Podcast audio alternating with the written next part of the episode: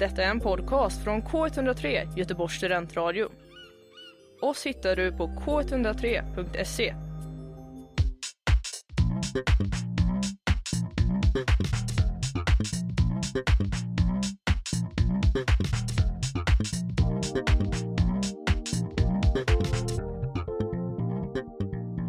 Välkomna till Bokkvartetten, en podd där vi pratar om böcker, läsning och allt däremellan. I det här avsnittet så kommer vi prata om Kjell Westös senaste roman Skymning 41. Idag så består Bokkvartetten av trion Lisa, Alexandra och jag, Maja. Eh, och eh, Lisa, skulle du vilja berätta lite om den här boken? Ja, men det kan jag göra. Var ska man börja? Ja, men romanen utspelar sig under 1940-talet. Det är ja, men, i samband med vinterkriget då mellan Finland och Ryssland och därtill även fortsättningskriget.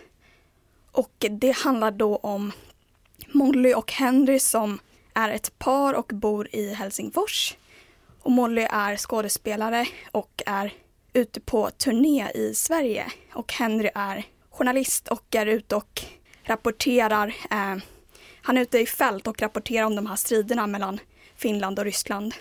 Och det är en kärleksskildring och en krigsskildring. Man kan väl säga att man genomgående i boken märker att kriget är närvarande på ett eller annat sätt. Det påverkar ju både Henry och Molly i deras ja, men yrkesroller men även deras relation då de tvingas ja, men vara borta från varandra under ett längre tag och det påverkar deras vad mycket jag säger påverkar men det är ja. Jo, men det är väl det det är. Men det är, ja, varför byta ut ett bra ord? ja, nej men Ja. det är, ja, nej men relationer, känslor, man märker, man kan väl säga nästan som att det ligger ett sorgtäcke över eh, invånarna i Helsingfors. Eh, väldigt så här grådisigt och dimmigt, men även ja, men lite lycka och glädje när freden kommer. Men ja, det pendlar ju mellan krig och fred. Och det är väl, man kan väl säga att det, man får ju både inblick i Henrys och eh, Mollys liv och perspektiv eh, då berättas utifrån dem. Eh, ja, så det är väldigt så här eh, porträttliknande. Men det är även ett, det är väldigt många andra karaktärer som skymtar förbi så det är väl lite av ett persongalleri också. Deras kompisar och släkt och vänner. Så det, ja, det är det. Mm. Det är vad det är. Det var en väldigt omfattande beskrivning av, eh, En bok som det inte händer så mycket. ja, Eh, vad, vad är det liksom initiala tankar och vad tyckte ni? Mm. Jag tyckte den var väldigt bra. Eh, Jag tyckte det var en fin skildring av både Molly och Henry och även ja, men, staden och invånarna där. Ehm, och Man märker verkligen att kriget är närvarande. Sen finns det lite brister som vi kommer komma in på sen, kanske bland annat att det inte hände inte så mycket. Eller så kanske det gjorde det, jag vet inte. Men det, ja, men jag tyckte det var en bra bok. jag måste säga att jag håller med. Eh, när en bok är bra kan man säga så mycket mer än att den var bra Mm. egentligen. Sen finns det ju alltid saker man kan peta i och klaga på men min generella tanke om den här uh, läsupplevelsen var ändå att jag är nöjd med vad Kjell Wester har levererat. Eh, jag tycker det var ett väldigt fint eh, Det var två fina karaktärsskildringar och även om man Även om de här karaktärerna grälade eller missförstod varandra och sånt så förstod man ändå båda sida och båda fick komma till tals på ett sätt som gjorde dem mer levande än vad en annan författare kanske hade kunnat göra. Och sen var ju skildringen av Helsingfors väldigt fin. Jag kände liksom som att jag var på gatorna där igen.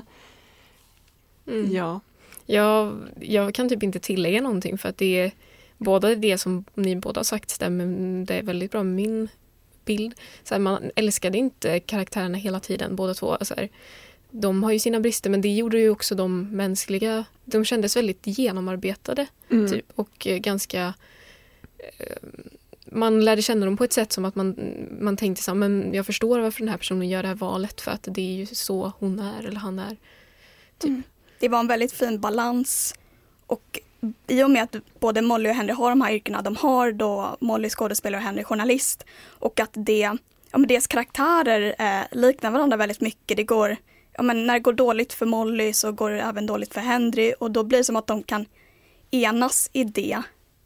Ja men typ att de, någon har inte övertag över en andra karriärmässigt. Eller så kanske Molly har det stundvis lite med vissa filmer men det, ja, det är en väldigt fin balans där. Och att man ändå får in liksom yrket och även liksom deras privatliv i det. Mm.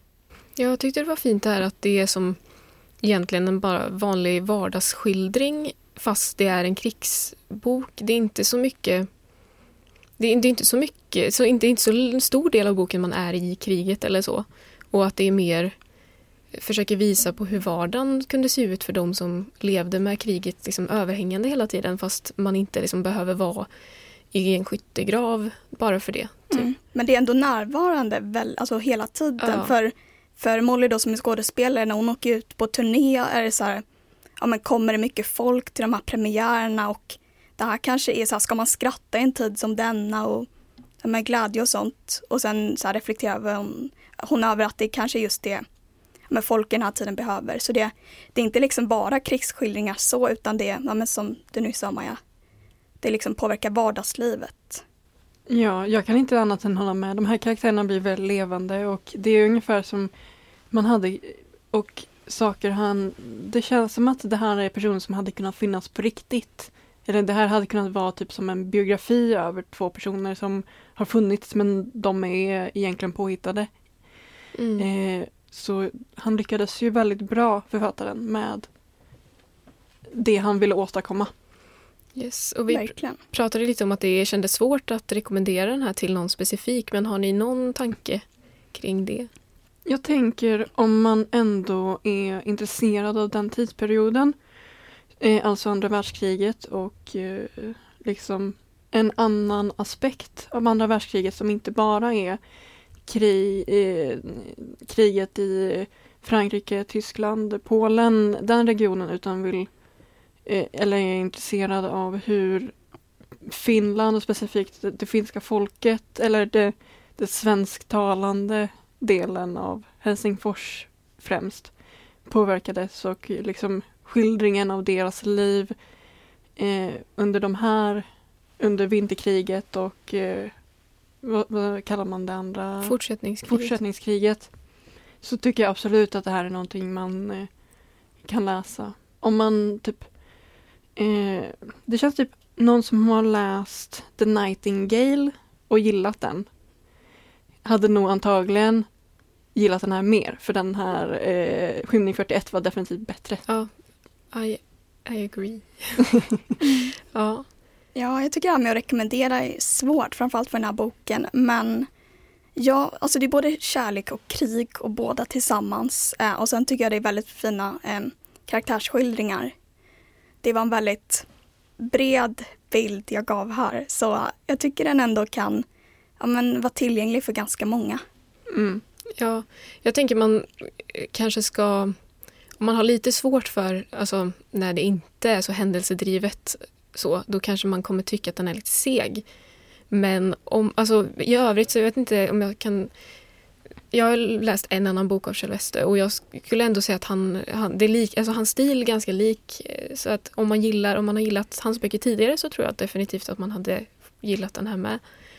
Om man är intresserad av att läsa Skymning 41 så tycker jag ändå, då är min rekommendation att läsa boken Hägring 38 först. Ja. För den, den är kopplad till, det är som en föregångare till Skymning 41, även om böckerna är fristående så, men jag tyckte ändå att det gav mycket att läsa Hägring 38 först. Mm. Vilket jag gjorde men mm. inte Lisa Nej, men så här, det, det sägs att Skymning 41 är en fristående bok ja. och ja, det är väl den. Men sen när du har berättat Alexandra att ja, men det påverkar Visst är det samma karaktärer i vissa karaktärer som dyker upp i Skymning 41, man får liksom hela deras bakgrundshistoria och deras berättelse i Hägring 34 och så kommer de upp i Skymning 41 och man förstår ju varför de är som de är eftersom att man har läst Hägring 38. Ja. Men man skulle väl kunna säga ändå att det är inget problem att läsa Skymning 41 först, alltså att förstå den eller så. Men Nej. att om man inte vill bli spoilad på Hägning 38 kanske man inte ska börja med Skymning 41 då. Mm. Jag tyckte generellt att Hägning 38 var en näst, jag skulle nog ändå säga att den var på ett sätt bättre än Skymning 41. Och eh, det, jag skulle säga att det ger mycket mer att läsa dem i ordningen Häring 38 och sen Skymning 41.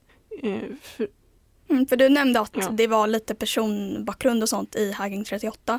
Jag tycker ändå att det var ganska djupa skildringar här. Alltså det kändes väldigt Mm. så varmt och genuint. Så för min del, nu har inte jag läst Hagging 38, så tycker jag typ att den här ändå, om man inte hade talat om Hagging 38 alls hade det här verkligen mm, alltså Men det är väl att det spoilar en annan Det karaktär? fun- ja, det spoilar verkligen en annan karaktär som är i Hägring 38 och den karaktärens berättelse är, och, liksom, och personerna som tillhör han det är så pass starkt att det är väldigt synd att man blir spoilad i 741 på den.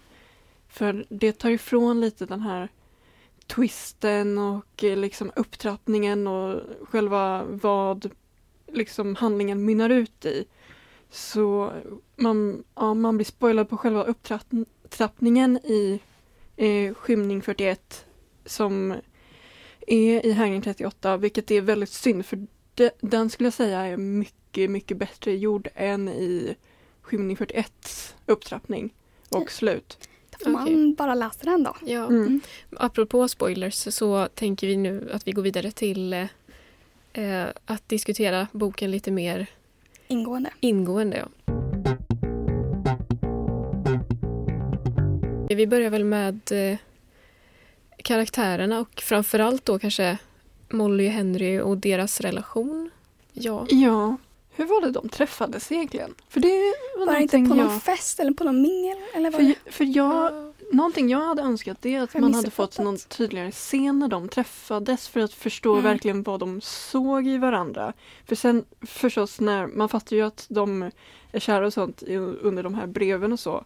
Men sen när de börjar gräla och den aspekten av det hela då kände jag ändå att man ville ha någon tydligare bakgrund vad det var de såg i varandra när de först träffades typ. Mm.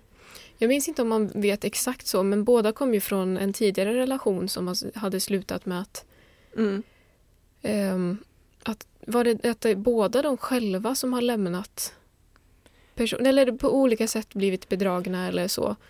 Ja, Ehm, En ganska destruktiv i, relation. I Mollys fall var ju han, eh, han pojk, eh, fästmannen Mitcha, eh, han var ju våldsam och alkoholiserad. Ja, Eh, och i Henrys fall så bedrog hans fästmö honom med Mm. en annan som hon sedan gifte sig med. Ja, jag tycker också att det, det är ganska bra gjort att man förstår deras eh, så här, trust issues som de har fått Mm. från sina gamla re- relationer. Det speglas ganska bra i deras relation att man förstår varför de har svårt att eh, lita på varandra och sådär för att, att de borde kanske egentligen båda två ha Alltså idag så skulle väl de ha typ gått i lite terapi kanske eller någonting eller Mm. så efter det. Ja, men de ser verkligen... Ja, men det är väl som att ja, men jag får syn på bristen hos dig men egentligen är det också hos mig. Ja, Så de speglar varandra väldigt fint och det är kanske just därför det också blir ganska påtagligt och jobbigt efter ett tag för att man märker att man ja, men har samma dåliga egenskap som sin partner kanske. Mm. Och sen, det hjälper ju inte att eh, Henry är ju traumatiserad efter första vin- hans upplevelse av vinterkriget och han har svårt att kommunicera det här till Molly som i sin tur vet att han har begått misstag under kriget. Han bedrog ju henne och det kunde hon se på honom att någonting var fel och så fattade hon direkt. Eh, men det sa hon aldrig till honom utan de gick där i sitt egna och men de är Kan verkligen bra prata på att läsa varandra? av varandra, läsa av varandras Ja. ansiktsuttryck och sånt. mm, synd bara att de inte pratar om det sen utan de, de för det, kunde, det var ändå lite så de, de gick och gruvade sig mycket eller de gick och bar på grejer hela tiden på eget håll utan att fast båda antagligen var medvetna om det egentligen att de borde prata och så. Mm. Ehm, Ja, för Molly vet ju att Henry har varit med någon annan under den tiden då han var ute i fält. Ehm, men hon vill ju själv att han ska berätta det Ja. och just det här man är, man är medveten om att den andra personen har gjort någonting. Ehm, på det sättet är det väl också lite så här ja, men maktbalansen mellan dem. Jag vet inte vem som har övertag, jag tycker det känns ganska jämnt. Men samtidigt, det är något bråk någon kväll då Henry blir väldigt arg och han tar till våld, eller? Eller nästan. Nästan Alltså, våld. Hon ser Mm. på honom att det var nära. Liksom, Ja. att han, ehm, och det är också det som hon har haft med sig från sina tidigare rela- relationer. Att hon vet att förr eller senare så kommer slagen. typ. Och att hon hoppa, gick hela tiden och hoppades på att hon aldrig skulle behöva se det i Henry. Och så när det nästan kom så blev det liksom... Mm. Ja, Samtidigt är Henry ändå ganska medveten om det. Eller han, han själv mår ju väldigt dåligt över att han liksom nästan höll på att slå henne. Eh, och reflekterar över det. mm. Mm. Men jag tror också, det visar ändå, efter det så gör de ju slut ett tag. Men det, jag tycker ändå det är fint hur de hittar tillbaka till varandra och vågar till slut att öppna upp och prata med varandra och sedan får de ändå en fin sista stund, Mm. eller sista tid tillsammans innan, ja, innan Ja. slutet där. Ja. Jag vet inte om, om ni kände det, men jag, om det var någon som man störde sig på lite då och då var det kanske Henry för mig i alla fall. Och det var Definitivt. framförallt hans eh, alltså, sätt att han, eller det var lite som att han tänkte hela tiden att han var väldigt, väldigt duktig på sitt jobb. Men samtidigt så gjorde han ju inte, alltså där, det fanns ju någon romantävling om, med att man kunde skicka in en krigsroman till exempel. Och alla hans vänner och Molly var ju så här, men varför skriver du inte då? Och han bara, nej, nej, nej. Alltså, så här, Hans han har liksom- inställning och attityd Ja, och sen så när en annan vinner, surprise, surprise, att det inte är han som vann, han inte har skickat in något bidrag, då blir han jättesur och ska sitta där och tycka den boken var jättedålig och jag hade gjort det så mycket bättre och så. Och så frågar Molly, varför skriver du inte om, om dina er- erfarenheter då? Och han bara, jag är ingen eh, så här, kåseriskribent, jag är bara en, eller jag är en reporter. Typ. Alltså att han inte, Mm. det, en, han, han ser verkligen ner på alla andras arbete så mycket. Ja. Men s- det tycker jag ändå är fint. För mot slutet så, är precis innan han dör, Ja. om man säger så. Åh. Det är ju jättehemskt. Ja. Jag tänker så. Men han, det är ju ändå att han växer som karaktär för sen skriver han om sin båt och ett kåseri och det blir jätteomtyckt och han tänker kanske jag ska, kanske det inte är så illa ändå och sen så i slutet så tänker han ju på alla texter och böcker och det här, om det som han vill skriva efter kriget. Ja. Eh, och så går han på en mina. Mm. Men kanske har detta grubblande och denna inställning även gjort att det just, ja men han har så mycket kraft inom sig så att han typ till slut får utlopp för det. Mm. Ja. Nej men ja, jag kan också störa mig på hans inställning till saker och ting. Men också typ på hans jobb när han väl, för under en tid så är han har en lite konstig relation med chefen eller ja, han, han får ju mest sitta och redigera sidor än att skriva. Och när han väl får skriva så eh, blir det ändå som att han klagar över det. Ja, Och det är så här, vill du skriva eller inte? Mm. Ja, han är, han är lite missunnsam mot andra och en sån som han skyller. Han, han tar väldigt eh, lätt till ursäkter för varför, varför det inte var nu det gick så bra för honom. Eller liksom också den här, hans otroligt svartsjuka förhållande till den här uh, Walter Venho. Eller heter Ja, han Venho? ja. Som Molly typ aldrig nästan har varit så intresserad. Hon stör sig på honom och ändå kan han inte låta bli att vara svartsjuk på honom. Och, Ja, han alltså- går ju runt och tänker på hur mycket han stör sig på den här Ja. Walter. Eh, men det är för att jag kom från den här fotbollsmatchen när de började slåss. Ja fast han stör, Eh. det var ju att de började slåss för att han redan störde sig på honom.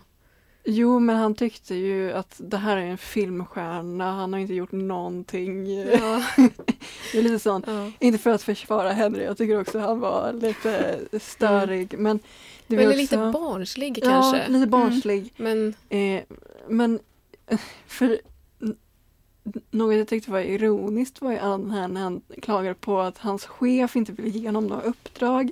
Men när han fick uppdrag så gjorde han ju inte som han var tillsagd. Så då, alltså man fattar ju Ja. på ett sätt varför. mm, Han fick en dålig relation med chefen. Även om han säkert var, alltså han var ju beskriven som en väldigt duktig skribent Mm. som skrev bra. Och Ja, för ute i fält var det inte att han han vill ju typ nästan driva sin egna tes. Vad, visst var att han skildrade för mycket? Alltså det Ja. blev för sant. Alltså sanningen kom Ja. så nära in på invånarna så att chefen och de som jobbade på redaktionen var så här, nej men vi måste skänka lite hopp också eller Mm. Ja, de var ju liksom, det var ju tänkt att, alltså sån här rapportering är ju egentligen eh, en typ av propaganda som Mm. ska eh, visa på att mannarna är så starka, de tar allting med gott mod och det här Mm. kommer gå jättebra. Medan eh, Henry som var ute på färg såg liksom den här döden och sånt och ville skildra det. För han, han förstod ju att det här kanske inte går så bra för Finland till slut. Och då, då ville han på något sätt göra eh, de, hans läsare bered, någon sla- slags beredda på det. Men tidningsredaktionen var så här bara, nej vi kan inte publicera det här. Ja, mm. ja och de, de ville ju att man skulle skriva att eh, alla, alltså soldaterna så här, de gick jublande in Jag blir i lite mer kriget. hjälte och, ja, verkligen. Där. Ja. Och så, men eh, jag und- funderade lite på det, hur det skulle vara idag. Är det automatiskt så att alltså när krigslagar träder i kraft att medierna blir lite mer alltså i nationens tjänst? Eller I- hur hade det varit som- idag? Alltså, ja, jag fattar det som ändå utifrån det Britt Börjesson har lärt oss om krigslagar så får staten mer makt över vad som får gå i print och inte när det är krigstider. Alltså print, alltså att publiceras eh, som nyhetsmässigt mm. när det är krigstider. Eh, men jag är inte någon expert nej, på... nej, inte jag Nej, heller. Men jag intressant tänkte, fråga. Ja. För att an, alltså det är ju ganska rimligt att det blir lite så här striktare med sånt under krigstid. Men samtidigt så har man det är inte alls svårt att förstå Henry i att han vill inte vill ljuga för... Jag förstår Alltså- verkligen Henry. Liksom så Ja. här, att skildra det på ett sätt som det inte är och att det blir en missvisande bild. Och, ja.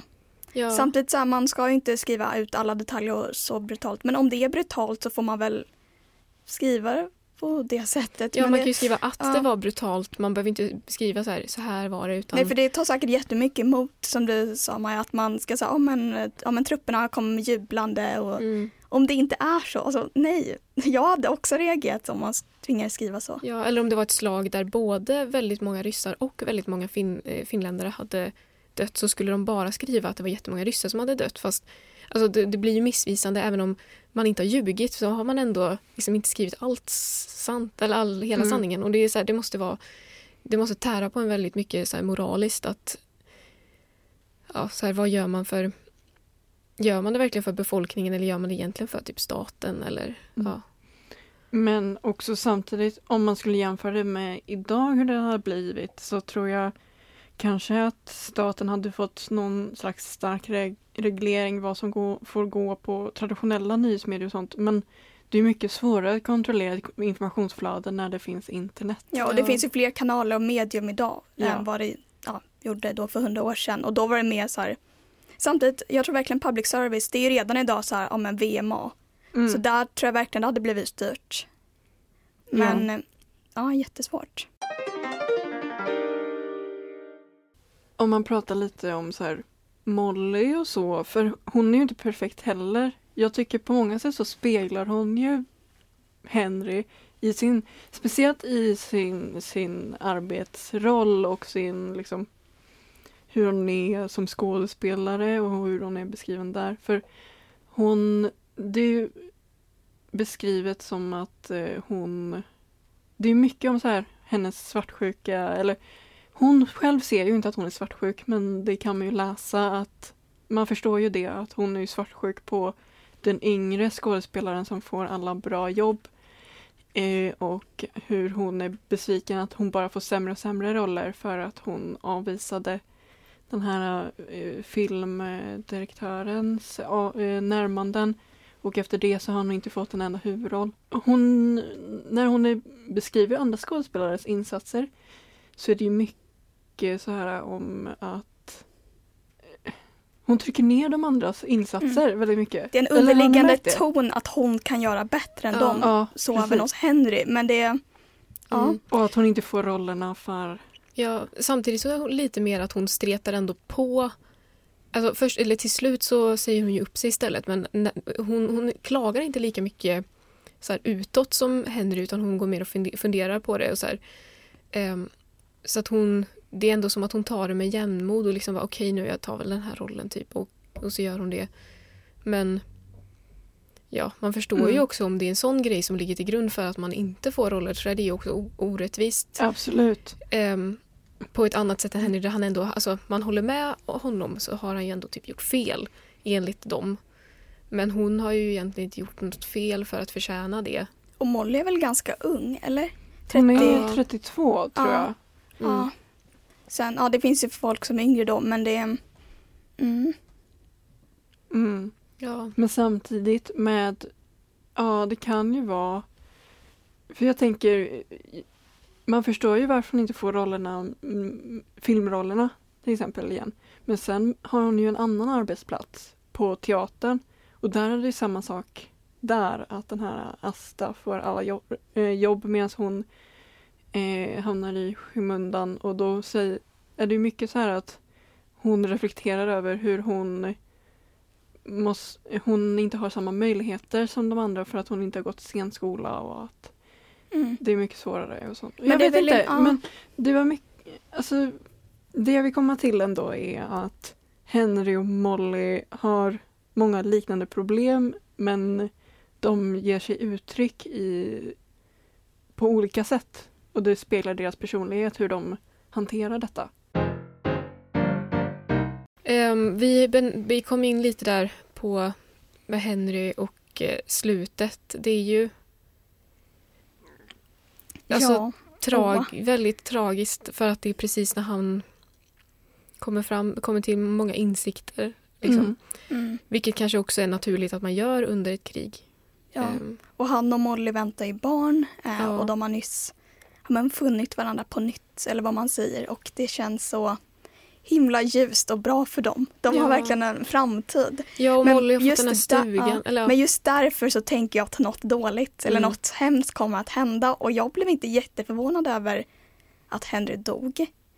Ehm, men ja, jag Ja. blev verkligen så här chockad över att slutet var så himla bra låter konstigt att säga, men det var fint för det slutade Mm. mitt i en mening när han tänkte och det var inte ens en punkt. Mm. Mm. Jag, jag anade slutet när eh, Henrys perspektiv kom och det var så pyttelite kvar av boken. Så tänkte jag att nu är han tillbaka i kriget och så.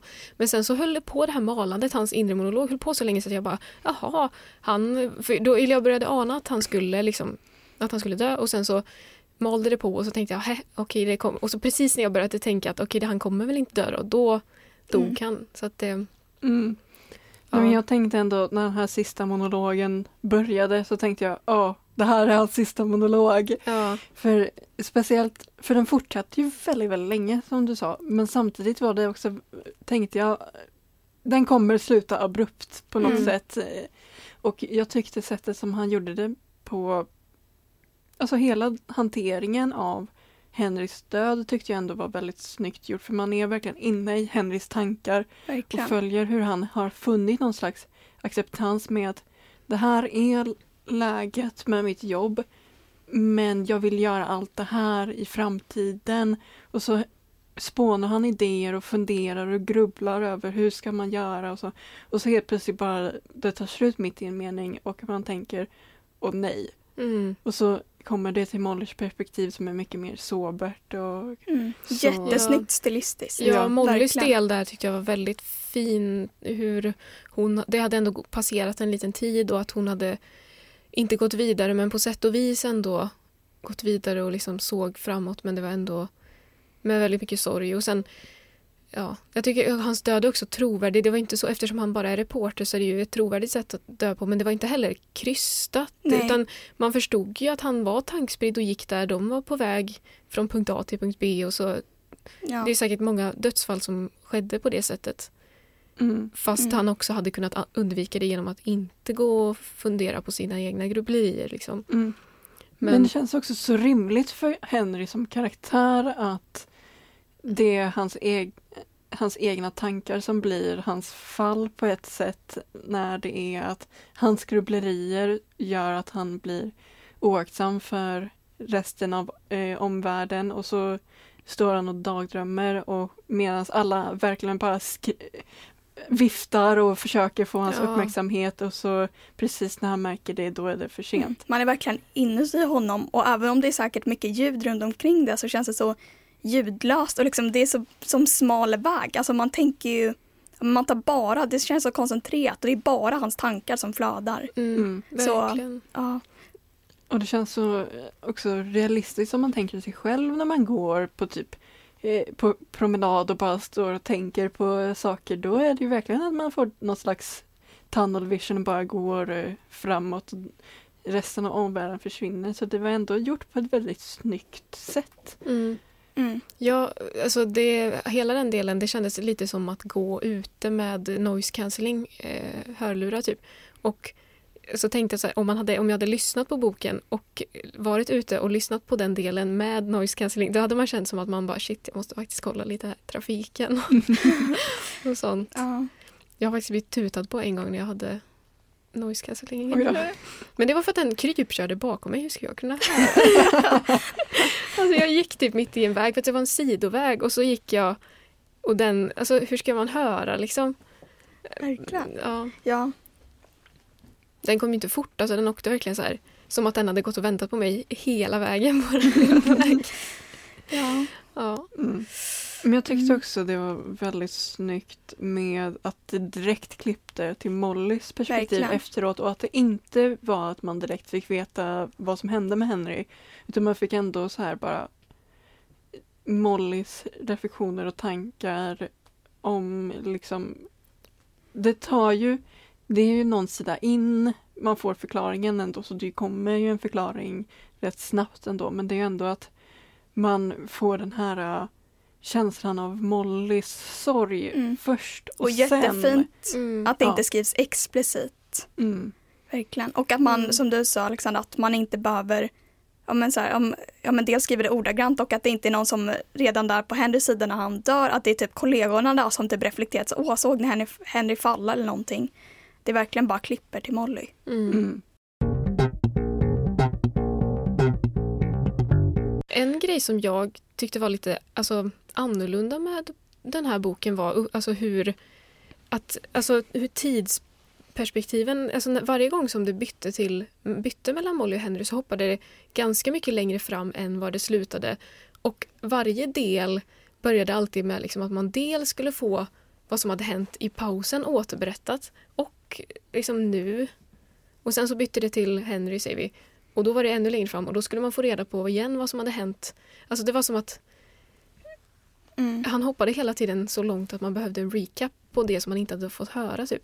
Jag vet inte vad, vad alltså, jag säger inte att det är bra eller dåligt, det var mer bara att Ja, jag tyckte det var snyggt för det kunde vara att om de hade lärt känna en person att man börjar i nuet, de sitter och fikar och sen tar man den där recapen liksom Ja. i mitten av kapitlet. Och sen tycker jag ändå att så här, även om man bara hade lyssnat till Henrys del ett tag, det var ändå som att man blev medveten om vad som skedde i Mollys liv via Henry. Så det var så, ja det var inte så stora glapp tyckte jag, men det, jag tyckte ändå med att det funkade med sättet, för han har ju ändå skrivit det. Språket är ju så pass eh, väl, det är ju välvalda ord han använder och då när det flyter på så bra, även om det är liksom, han hoppar mellan perspektiven och kan göra ganska stora tidshopp. Eh, så tycker jag ändå att man väldigt snabbt kommer in i, okej det här är det nya, det här är det som är etablerat nu. Det här är status quo, vad som händer. Mm. Sen var det dock så här, delarna hette ju typ Molly, vintern, Henry. Men det var typ alltid att den årstiden var precis slut när det började. Alltså, när det hette Molly, vintern, då var, det typ nästan mars. sommar. Och sen när det hette Henry, våren, då var det juni. Det stod ju också något engelskt citat eller Ja. sådär som Eh, var i- inför mm. varje kapitel. Mm. Men jag tycker det var en fin växling. Alltså det var lagom så här. Jag tyckte det var, alltså det var ju verkligen om man tänker utrymmesmässigt så fick de ju typ så nästan exakt samma antal sidor. På det sättet hade man kanske typ kunnat göra att någon fick lite fler, alltså så här, det var uppdelat väldigt jämnt. Så det hade inte skadat att typ Molly fick mer eller typ för det, Men fick inte Molly lite mer? Fick för Molly jag lite tror mer, hennes okej. delar var det, det aningen kanske, längre. ja. Och sen, för de började ju med Molly så slutade de med Molly. Mm. Så jag, och jag tror också vissa av hennes delar var aningen längre Okej, än ja. I alla fall första delen tror jag är längre än För Molly har väl Henrys första Ja, del. Så För då, Molly har väl tre delar totalt i boken också att räkna med. Och då tänkte jag när Mollys andra del var slut tänkte jag nej nu kommer, eller inte nej men typ ja, men, ja men nu kommer det vara Henry och sen Ja. ja. Kanske lite kortare delar hade man önskat eller inte. Mm. Mm. ja, jag vet inte. Jag tycker ändå, ja det var ganska... För då måste man ju fråga sig om man vill ha kortare delar så måste man ju fråga sig vad man skulle ta bort. Och det har inte jag någon direkt. Mm, ja det är sant. Eller menar du att det skulle växla? Växla med lite snabbare ja, och att växla får- snabbare ja. tror jag. Mm. Ja, kanske. Men jag tycker det är ändå, man har ändå lyckats bra när man har skrivit så att man alltid vill vara kvar i den man ska byta från. Mm. För att jag tyckte ibland det var så när man gick tillbaka till Molly att man bara, men jag vill ju precis veta nu Verkligen, vad som hände verkligen. här för Henry. Och det, det är ändå ett bra sätt att hålla kvar eh, i en bok eftersom det händer så pass lite så kanske det är ett smart sätt att ändå få upp tempot på något sätt. Att det växlar Mm. då och då. För just med parallell, parallellhandling och även karaktärsbyten kan ju bli så att så här, en karaktär upplevs som starkare än den andra och så även så här tidsmässigt typ. Så jag blir verkligen imponerad av de författarna som lyckas ha en sån jämn och fin balans mellan de här olika ja, men, delarna. Mm. Men det, ja, det är ändå väldigt mycket tillbakablickar i hela boken. Alltså man, det är som att man egentligen inte har en så här kronologisk ordning på ett sätt utan det är väldigt så här Plötsligt handlar det ganska mycket om vad som hände för sex år sedan eller inte så många år sedan, kanske det inte var fem typ. Och att eh, ja, men det, man kastas ganska mycket fram och tillbaka i olika grejer och eh, det är kanske är därför också det känns lite som att det inte finns ett så här handlingsmässigt driv. För att det bara... Samtidigt, så här, när vi säger att det inte händer så mycket, det händer ju mässigt, liksom tidsmässigt och så här, Ja. byten och att man hoppar i tid. Ja, för tänk att ha en jätteintensiv handling plus alla parallellhandlingar. Ja, Ja, men eh, alltså den här boken fokuserar ju på karaktärerna. Det är ju det och för vissa, mm, jag tror man kan på vissa böcker märka väldigt tydligt vad det är författaren har lagt sitt krut på. Och här skulle jag ändå säga att det är karaktärerna som bär den här berättelsen medan andra böcker, där är det mer storyn eller andra böcker där det är språket. Att det, eh, Mm. man kan märka väldigt tydligt och den här är ju ändå buren av sina karaktärer och jag tycker han har ändå lyckats väldigt väl med, även för att vara en bok där inte så mycket händer. Eh, för egentligen så händer det ju inte jättemycket med karaktärerna. Det är lite skiftningar mellan eh, gräl mellan dem som liksom för handlingen framåt och sen är det ju kriget som är det överhängande. Men i övrigt tycker jag ändå att med den typen av berättelse han har velat skriva, för det kan man ju ändå märka, så har han ändå lyckats väldigt väl med det. Verkligen. Och jag får en känsla av att det, det är verkligen inifrån de här karaktärerna. Och det är det som är så kul. Det är skrivet i tredje persons perspektiv så han och hon, då från Molly och Henry. Alltså så här, ja det är jättefint att det liksom, det hade kunnat stå jag eller hade ni, ja, ja. Ändå Mm. står det han, hon.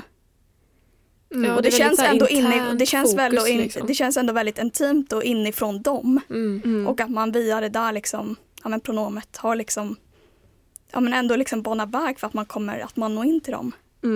Ja, han har lyckats skapa en väldigt personlig ton, att man kommer nära de här karaktärerna även om det är skrivet i tredjepersonsperspektiv och det kan ju vara Alltså för vissa författare som Det kan försöker skapa liknande avstånd så, ibland. Precis, för det var ju typ grejen med trion är eh, Det är ju också en karaktärsdriven handling men där kommer man inte alls nära karaktärerna på samma sätt som i den här boken som ändå har samma val av perspektiv som följer. Men jag tror det beror på att trion verkligen, vi var inne på det då, men att den, eller att hon då beskrev så djupa känslor som inte gick att, ja men det var en ganska, ja men just det här avståndet typ. Jag tycker inte att Kjell Wester beskriver så djupt, alltså, eller han skriver inte ordagrant att någon är ledsen och sånt, men det, Nej men jag Ja. tror ändå Kjell Westö, det som gör att han lyckas bättre än eh, Johanna Hedmans trion är att han, han använder mycket mer av show don't tell med de här djupa känslorna, att man förstår de här känslorna utan att man behöver säga att Molly är ledsen eller så, utan man förstår verkligen hennes sorg efter Henrys död utan att hon behöver säga att hon är ledsen. Och det, det är väldigt snyggt gjort. Och det krävs en bra författare Ja. för att Ja. kunna göra det. Och han är ju också väldigt erfaren. Han är inte superproduktiv men han har ju ändå skrivit många Mm. under lång tid. Han, han arbetar nog också väldigt mycket med...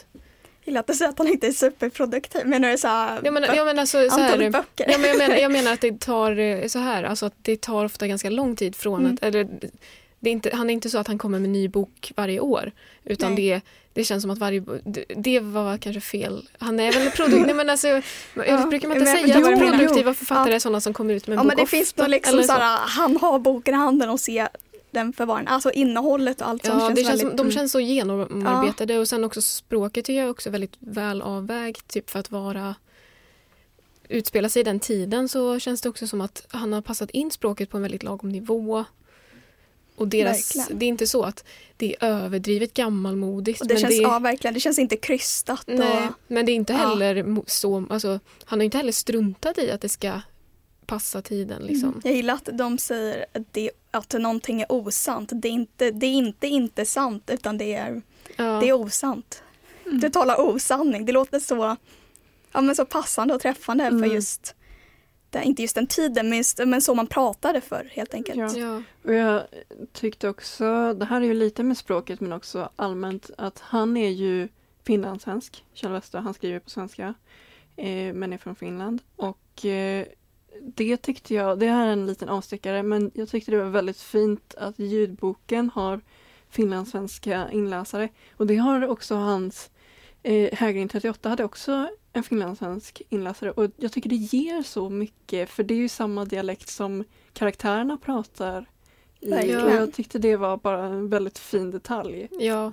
Jättefin, jag lyssnade jag varvade lyssning och läsning. Jättefin betoning och tempo och liksom varsamhet där det behövdes. Mm. Ja, egentligen tycker man ju nästan alltid att en ljudbok borde verkligen vara inläst med den dialekten eller den accenten som det ska vara. Alltså om man tar det Malmö-exemplet. Ja. Alltså, där, då, då blir det ju fel från början typ. Mm. Att det, ehm, Ja men det Mm. kändes väldigt så här omsorgsfullt och varmt när man lyssnade på det. Så, ja. Hur man nu kan tolka att det kändes Ja. varmt men det kändes som att det verkligen nådde fram. mm, Rätt Ja. person fick liksom komma till tals. Men det, det skapade ju som att man tänkte att de här inläsarna, för det var ju en manlig och en kvinnlig som Mm. läste för Molly och för Henry. Och då var det ändå som att det blev att det här är de här karaktärernas faktiska röster. Mm. Och just därför som var inne på förut i förra avsnittet med, med, med ljudböckerna var att det är inte jag-perspektiv så i princip man hade kunnat ha samma berättelse genom hela. Mm. Kanske också just därför det gör som att man verkligen når fram till dem. ja. Att det inte står jag. Eh, om man tänker att det här är ett bidrag till den väldigt, väldigt stora eh, poolen av andra världskriget litteratur som finns. Vad tycker ni att den här bidrar med eller tillför? Jag tycker... Alltså den, den kommer ju väldigt nära människorna i sin skildring, även om de här personerna inte har funnits eh, på riktigt. Det har vi ju redan nämnt lite, att man kommer väldigt nära dem ändå. Och det känns som att de är riktiga, även om de, eh, de är fiktiva. Men jag tycker det den här boken verkligen tillför är ju den här vardagslivet. Jag tänkte och- precis säga det. Ja. Ja, alltså de vanliga människorna, hur de levde sina liv eh, och var tvungna och ändå man måste ju ändå leva även när det är krigstider och man har fortfarande en vardag och eh, anpassar livet.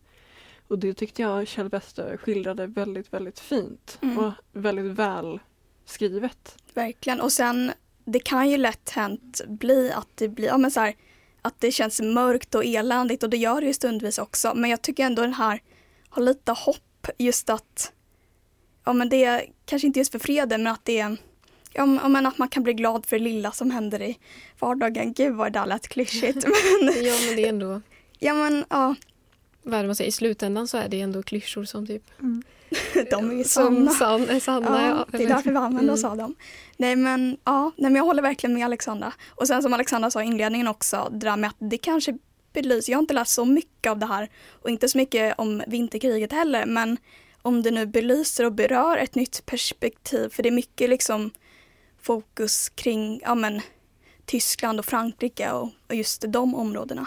Ja, Mm. det finns ju antagligen en hel del finsk krigslit- krigslitteratur också. Jag har inte läst det så mycket men alltså jag, jag kan också sakna bara så vanliga utbildningen i skolan. Så här, att man kunde ha tagit upp det lite mer. att Det här bidrog med en bild som så här, jag inte har fått genom Ja, historielektioner. det var ju bara så, de stora Det, händelserna. ja, Och jag blev ändå lite ja, men mer intresserad av det här så jag googlade upp lite händelser och sånt. Så det, mm. ja. Men det är lite intressant att han har ju i- tagit med en del grejer som hände som i boken som inte, alltså det har ju inte med kriget att göra med den här isbjörnshändelsen Ja. till exempel. Det är lite sådana där händelser som, eller uppror och sånt där som man undrar lite så här, hur var de i verkligheten eller inte? För den här Mm. isbjörnsgrejen hände ju inte. Men jag trodde verkligen på den. Men Ja. sen tänkte jag så här, vart, var det det var isbjörnar egentligen? Men det var på något, någon cirkus typ.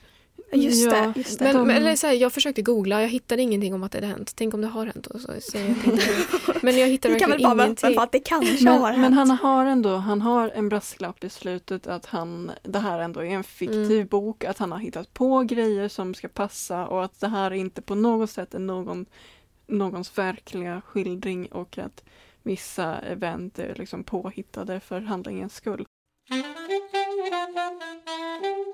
Men det här var våra tankar kring eh, skymning 41. Ehm, det känns ju övervägande positivt ändå, det vi har sagt. Mm. Vi har inte varit så kritiska som vi har kunnat vara ibland till Eh, andra veckor. Jag vill bara jämföra det här avsnittet med trion. Ja. Ehm, ja. Men ehm, jag känner mig sugen på att läsa mer av Kjell Westö. Så här, och absolut. Hägring Ja. 38 men och även hans andra böcker.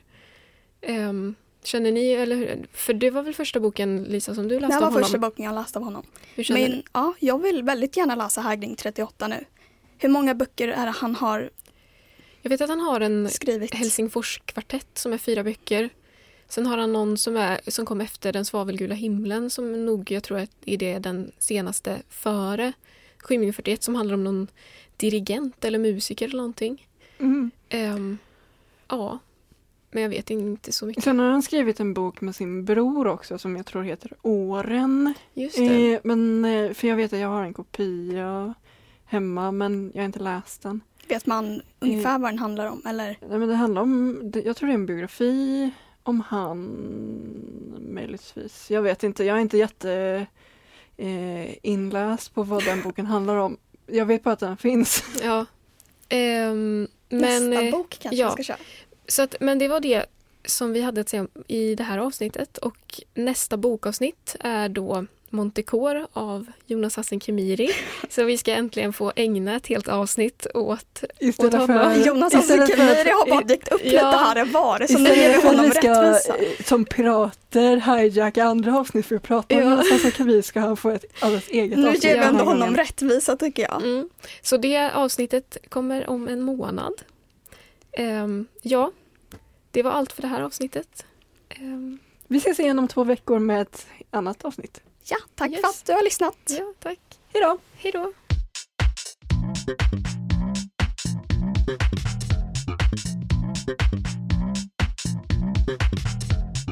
Alltså, det är, det är bara, alltså, ville inte ni också läsa den, det som han skrev om båten när han berättade att han hade skrivit Ja, en vill Jag, ville, jag önskar att det en hade funnits ett litet appendix typ, som var hans, eh, vad heter Aldebaran? Alde, Ja, men jag hade Aldebaran? velat ha typ Aldebaran.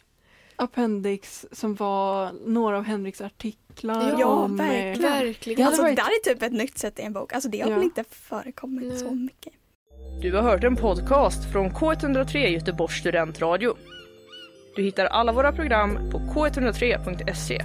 Följ oss på Facebook eller Instagram. Vi hörs!